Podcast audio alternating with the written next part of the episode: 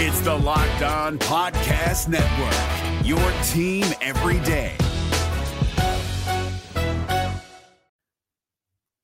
The Locked On MLB Fantasy Minute is presented by Prize Picks. Prize Picks is the most fun I've had playing daily fantasy baseball and winning up to 25 times my money. Download the app today and use the code Locked On MLB for a first deposit match up to $100. Exploring my skills on Prize Picks this season adds an extra layer of excitement to daily fantasy sports. With just a few taps, you can transform $10 into $1,000 if you've got the skills. Prize Picks is incredibly user friendly. I can make my selections and submit my entry in less than 60 seconds. As the host of Locked On Fantasy Baseball, here are some rock solid picks. Opt for Shohei Ohtani to have less than 38.5 home runs this season. Opt for Bobby Miller to have higher than 150.5 strikeouts this season. And for Bryce Harper to have higher than 97.5 ribbies this season. Download the app today and use the code Locked On MLB for first deposit match up to $100. Again, download the app today. Use the code Locked On MLB for first deposit match up to $100. Pick more, pick less. It's that easy. This is the Locked On Reds podcast.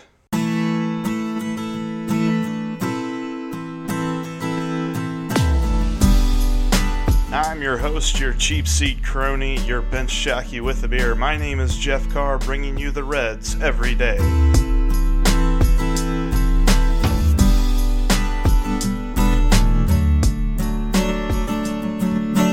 All right, we're rolling. So, for today's Phone It In Friday, I have back on the podcast with me Wick Terrell. Wick, so glad to be talking to you, man.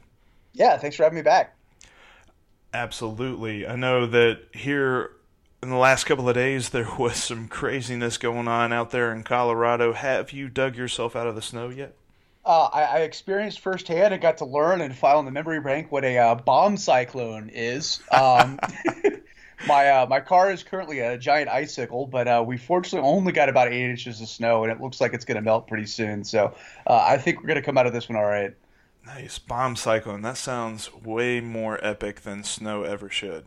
Yeah, it was snow, but with uh, Category One hurricane force winds. So oh uh, there's gosh. a lot of a lot of power outages all over the city. And fortunately, we uh, we weren't one of them. But uh, yeah, it was uh, it was pretty crazy to to look out and see the wind blowing that hard, while also enough snow to drop almost a foot. Uh, yeah, it was a pretty pretty interesting experience. well, we've got some baseball and Reds baseball to help melt the snow to talk about today the main thing, and obviously the big news, and it just came out this uh, morning that I'd seen, and it's hilarious because the last time we had you on, we were talking rule changes, but now there's actually concrete. We're talking about them. We're going to dive into some of those. Uh, you know, obviously the first one that I saw, they're going to change, and and this is the one thing that struck out or stuck to me the most is this year hard and fast July 31st trade deadline. And um, kind of wanted to lead in with all that just because I'm thinking, you know, the, the waiver deals that you always hear about in August are gone now.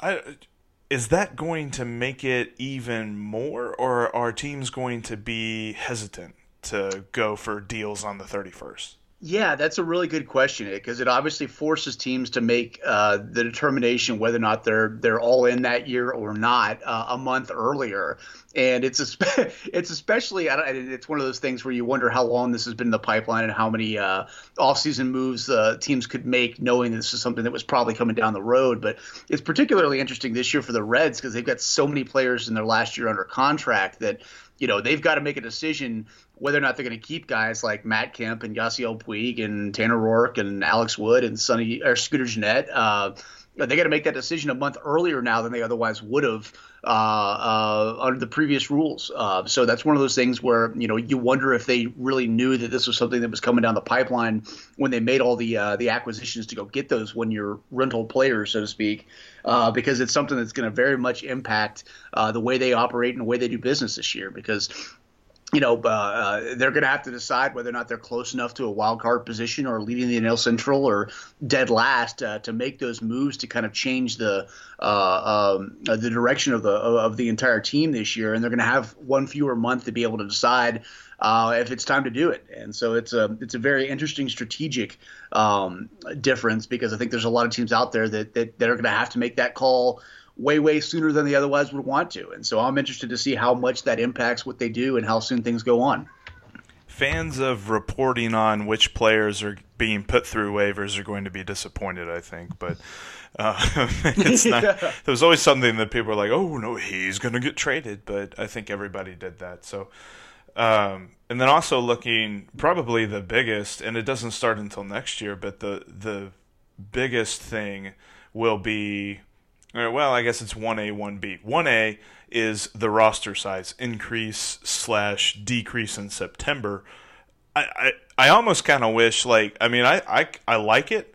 I almost wish they would have done it this year, but obviously it's really close to opening day for them to say, by the way, you can add one more to your plans. But with 26, and they and they mentioned limiting how many pitchers you can have on the roster how do you think that's going to impact teams moving forward? Yeah, this this one to me almost seems like um, a series of compromises that that don't really quite get to the bigger issue, um, which is kind of the labor negotiations between the Players Association and Major League Baseball. Right. It almost seems like kind of some slight concessions on each side. So you know, obviously uh, the commissioner's office is more concerned with you know tons of strikeouts and and all or nothing uh, plate appearances and uh, t- teams using every last analytical advantage to make sure that uh, a pitcher faces a hitter who uh, has the greatest chance of striking them out. Uh, whereas the Players Association is looking up and saying, "Hey, we want to make sure that we've got roster spots and more people uh, making big league money and, and, and all the above." And so the elimination of effectively of loogies by by you know forcing uh, pitchers to have to face three batters uh, that's a hit to uh, you know a, a, certain sect of uh, of established big leaguers because that's something that's been around for decades now. Um, so it's almost like in, in an effort to prevent uh, uh, lefty specialists from coming in to face one lefty and uh, making games longer with multiple pitching changes. Uh, Major League Baseball was willing to grant that extra roster spot, so at least you can compensate somebody else uh, to be on the roster. But uh, yeah, it's it's weird. It, it, seems like it's one of those things that's kind of like a it's a it's a first step in a very very long uh, process of the two sides kind of come into a larger agreement on um, how this gigantic, you know, multi-billion-dollar industry is going to get carved up and who's going to get it going forward. Um, but it's going to be interesting to see how how teams adapt to that because you know obviously this year for the Reds you're you're looking at a uh, a manager in David Bell who's already said he wants to carry 13 pitchers, which is a number that you know five, six, seven years ago was was relatively unheard of, but is now something a lot of teams do. Um, you know, at least you in theory having that 26 roster spot next year means you don't have to be that stressed on the bench uh, with the number of guys that you've got. And so it's uh, it's going to be interesting for a roster making decision because it certainly will impact uh, how front offices go out and build uh, their active rosters. Something that I kind of thought of, and it's a bigger question than it sounds. Who do you think is the Reds' 26th man this year? That's a good question. Yeah, you know, and also you look up at uh, you know, their their last signing this offseason was Zach Duke, and uh, he's right. effectively a loogie. So, you know, if you can't have a Zach Duke anymore, then suddenly you're looking for roster spot number 25 and number 26 for next year. Um, uh, there's also that interesting provision in here as well about the two-way players, which I, I just kind of came across a minute ago, which effectively says. Uh, oh, where is it? I'm, I was just looking at the the article a, sec, a second ago, uh, but more or less it, it states that you can have a player uh, uh, that uh, I think if they accrued 20 games uh, in the field and 20 innings on the mound, they can be categorized as either one and they can still pitch. Uh, I guess this is in, in, part to the position players pitching rule that they were trying to put in. Yeah. Um, but it's funny, you know, talking about how much the Reds knew these rules were coming down the pipeline. We've seen what they've attempted to do with Michael Lorenzen uh, so far this spring. You wonder if they're trying to prep him to be that kind of guy because uh, in theory that would provide that one extra roster spot whether they want to have a pitcher or whether they want to have that extra position player, uh, he would give them that versatility because now that's a that's a caveat that has to be in play for that that that back into the roster. So uh, I'm interested. I'm interested to see how all this goes on right now because uh, you know guys like Kyle Farmer, for instance, who, who looks like he might be the 26th guy on this particular roster, um, could be a perfect fit for a roster that needs these kind of specific categorized players in the future you mentioned the pitching limitations. Uh, firstly, there was the three batter minimum, which effectively eliminates loogies. I even saw a tweet from well, Dave Schoenfield shared it. It was from Sarah Langs talking about the pitchers,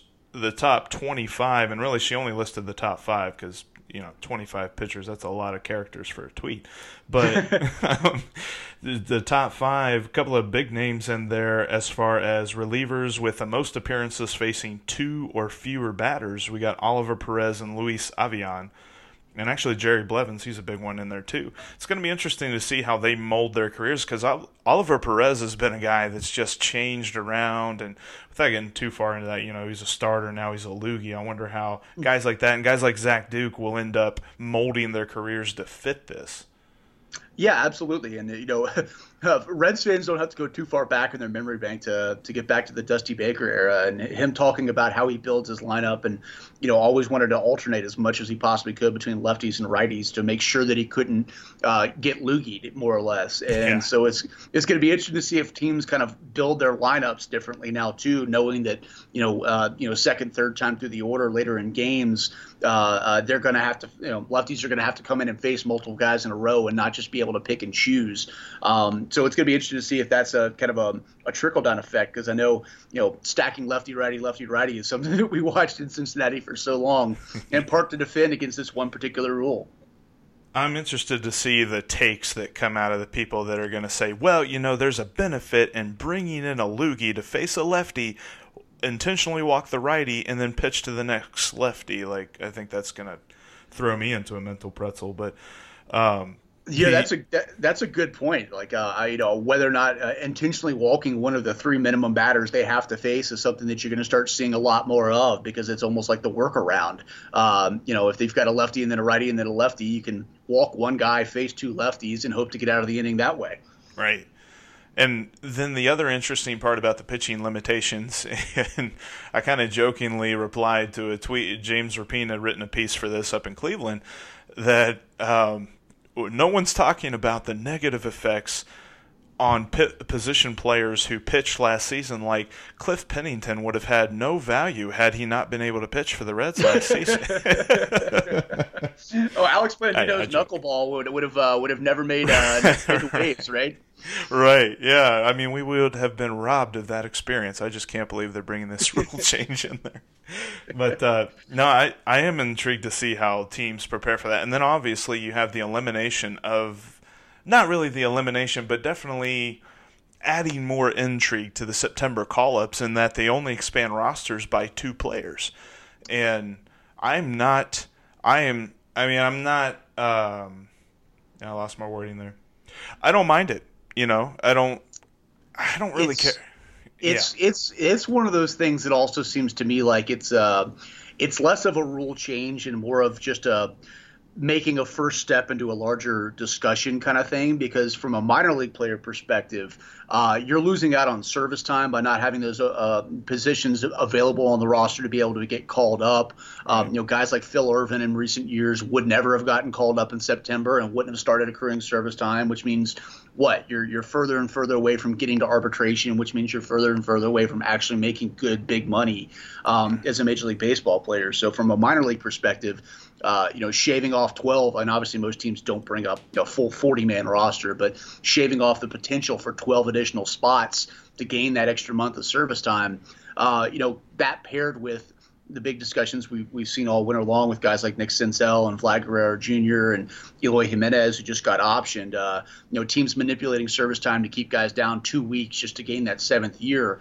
It almost seems like it's another step in the direction of kind of limiting minor leaguers' ability to get up and get closer to arbitration uh, uh, earning a capability. And so you wonder if that's one of those things that kind of signals that the Players Association and the Commissioner's Office have been talking about doing away with that rule because I don't think the Players Association would agree to shave that many roster spots off.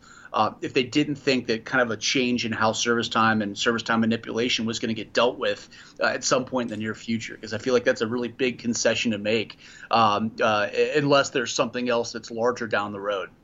Right, and I and I agree with your piece, and guys, definitely go over to redreporter.com and check out Wick Terrell's piece on the rule changes. I liked what you said in there that they're agreeing that they both agree that they will later figure out if they agree on the bigger issues. That this really doesn't, yeah, you know, it doesn't really do a whole lot. I mean, would you consider this an olive branch or an olive twig?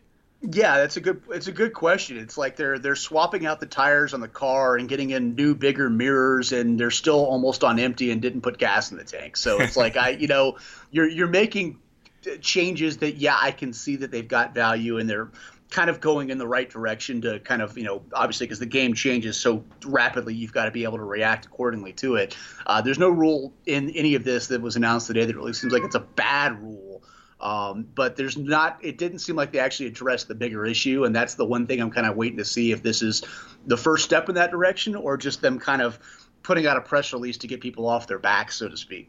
Sure.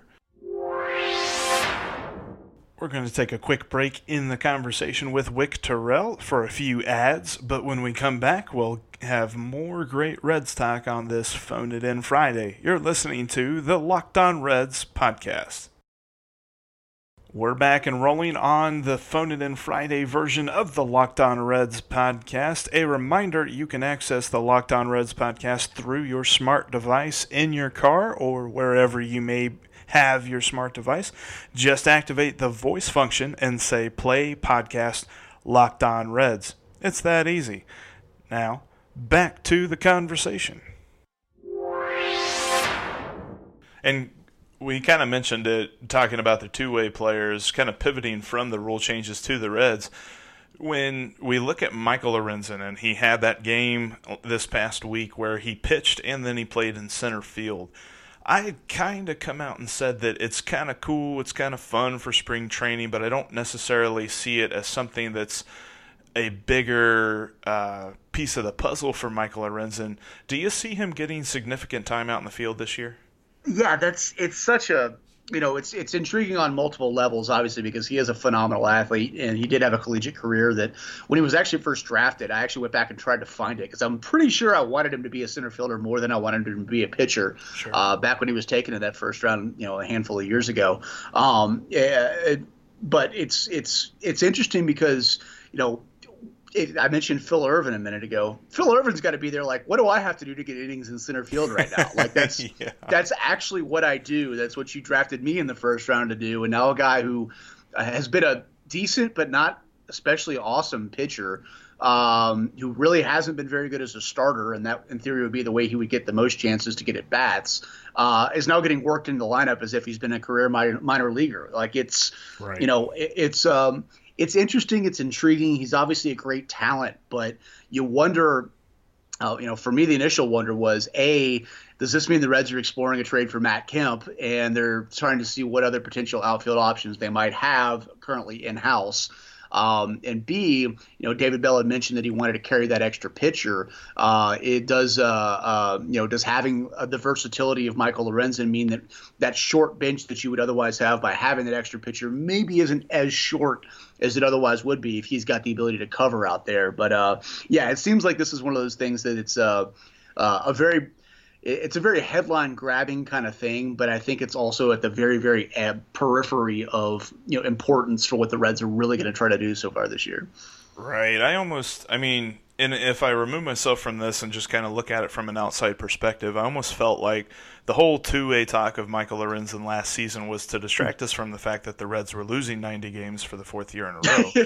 yeah, and uh, it sounded fun. And then whenever he started talking about it in spring training, David Bell and all this other stuff, I'm like, well, well, wait a minute. Didn't we just trade for two outfielders, and we've already got like 20 million outfielders that can play? Like, why do we need another guy who can play outfield? So, I mean, it's it's fun, but I don't want the Reds to feel like that is a strategy they need to explore because they got plenty of guys, and I'm with you. I, I feel like not to say that he's getting slighted, but I do feel like they're discounting Phil Ervin's talent. I mean, he was a first round pick. We're not talking about a guy that, you know, just walked in the building and all of a sudden they handed him a glove.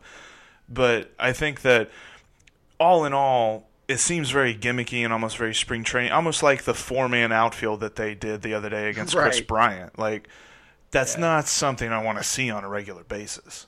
like if if we'd shown up in camp and Nick Senzel had completely fallen flat on his ability to play center field, and Jose Siri had slammed into the wall and broken his thumb again, Right. and uh, like if all of those things happen, and then suddenly they're like, well, we do have this other guy who might be able to play center field, sure, but like it seems, you know, knowing that you've got a ninth person who can play outfield on the current roster, it seems like a little bit of uh, well, cool, you, you know, like congratulations, but we're never going to see it, and I hope we never do. Um, but at the same point in time, who knows? He, he might be a generational talent that they've just been overlooking for six years, and we're the idiots who think he shouldn't be playing out there. I don't know. I, I hope I hope he does prove us wrong if he if it ever does happen to be a scenario where he goes out there. Um, maybe he hits three home runs and never looks back and is a, the center fielder of the future. Who knows? Right, and definitely for those of you thinking that we're throwing cold water on the fire here, we want to be proven wrong in this case, but just fr- the way that it looks, it's something that I don't. I, I feel like there needs to be a lot that goes wrong for him to be put out there on an everyday basis. Yeah, like I, I would love to know that Michael Lorenzen's a better outfielder than Yasiel Puig, than Nick Senzel, than Jesse Winker, than Scott Schebler. I just don't think that's going to be the case. right. And a, a couple more things. We're starting to get uh, close to the end here, but uh, I saw something on The Athletic. It was a piece written by Cliff Corcoran talking about the misery index, and he rated all t- uh, all 30 teams, you know, from 1 to 30 as far as fan misery. And what intrigued me, and it's probably because I'm crazy and I will never think anything ill of the Reds ever, he rated the Reds as number 10. So they made the top 10 as most miserable fan bases. Do you agree with that?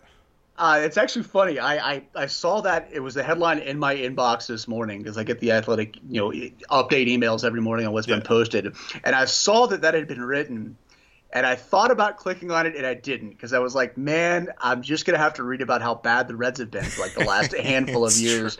So it, it's actually interesting for me to hear that they're number ten because given how bad the last five years have been, and you know obviously 2012 and 2010 were fantastic, but the 15 years before that, you know, so we're talking two three years out of the last 20 years. Um, you know, I, I could envision them being a lot lower than 10th, honestly. But uh, you know, I, I guess that we do kind of uh, you know if we if we focus on the negative, which has been easy to do the last you know handful of last place finishes, uh, you do kind of ignore that Baltimore won what 47 games last year. Oh, yeah. Um, and they might you know, win less this year. they might win less this year. Um, you know, you look at what the Marlins have done over and over and over again. You look at the Rays stadium issues, Oakland stadium issues, uh, uh, the Mariners' inability to win anything. It, it, you know, the Reds have had it not great of late, um, but there are a lot of teams out there who's you know diehard fans probably are in very very similar situations to where the Reds have been. Um, so it's kind of encouraging to me to think, okay, tenth isn't as bad as it could have been. That's true, and and I'm probably looking at this through you know Yasiel Puig colored glasses, but I'm, yeah. if they hadn't have done those moves, I probably would have totally agreed and been like, oh, they should have been higher. But I, you know, I just thought that was interesting to see top ten, and and hopefully with the way that they play this season, they can you know make that even lower than that. But uh, That'd be nice, wouldn't it? Oh, that, would be amazing. And just one thing else to kind of wrap us up here. Something funny I saw today. You know, the main game that they've got going on, they're playing the Dodgers and got Sonny Gray starting in the spring training game. But I saw that they have a B squad game with Cleveland and that Robert Stephenson's going to start. But that's not what stood out to me. I mean, I'm glad that he's going to get some mound time, see what he's got left for some reason, and I don't know why, maybe it's just to get his swing rolling, and maybe Joey even agreed to this. Joey Votto is going to be leading off every inning. If this were the case in the regular season, how many World Series championships would we re- win in a row, let alone total? Well, let's see. His career on base percentage is what pushing uh, you know to four four hundred forty two percent roughly. Yep. So Yeah. you're talking about almost every other inning having a, a runner on first base to start the inning. Uh, yeah, I think that'd be a pretty good way to start scoring a lot of runs. I'm telling you that that would be fan- phenomenal. But Wick, I really appreciate you coming on the show again. We keep on talking Reds, and we are so close. We're two weeks, well, less than two weeks away whenever this airs, um, and I'm looking forward to this season. Yeah, absolutely. It's uh, it's the first time in a long time we get a chance to be thoroughly excited about what these Reds can do. In part because they look like they should be a lot better, and in part because there's a lot more unknowns. You know, we got so many new faces in camp that uh, it's you know I have no idea how it's all going to come together, but I'm as excited as heck to find out. Exactly. Like Ken Rosenthal said, we are the most interesting team in the Major League Baseball, so stay thirsty, my friends. exactly. Hey, Wick, thanks again. And everybody head on over to the Red Report to check out the great content that they got going on over there. And Wick, we'll talk to you again soon. Sounds good. Thanks for having me. That'll do it for another Phone It In Friday version of the Locked On Reds podcast. I appreciate Wick for giving me some of his time today just to talk Reds. Uh, quick look on Thursday, the Reds had two games going on. One of them wasn't really broadcast or anything like that. It was a B squad game behind the scenes. In the main game against the Dodgers, Sonny Gray got the start and pitched three perfect innings for the Reds. He's really building some momentum as we head into this season. And then in the B squad game, as I had mentioned in the interview, Joey Votto led off every single inning. He even hit a home run in that game. Nick Senzel had a couple of RBIs, and there were some good pitching performances there in the game as well. So spring training keeps rolling along, and we are less than two weeks away from opening day this has been the Locked On Reds podcast. I appreciate you guys downloading and listening. Make sure you subscribe on iTunes, Spotify, Google Play, and Stitcher. It's the easiest way to get your podcast every single day. Then follow us on social media at Locked On Reds and at Jeff Carr with three F's. And check out our website at lockedonreds.com, where our team of writers are creating new content each and every day, getting you ready for the 2019 Cincinnati Reds baseball season. You guys have a great weekend, and we'll talk to you on Monday here on the Locked On Reds podcast. Hey, Prime members, you can listen to this Locked On podcast ad free on Amazon Music. Download the Amazon Music app today.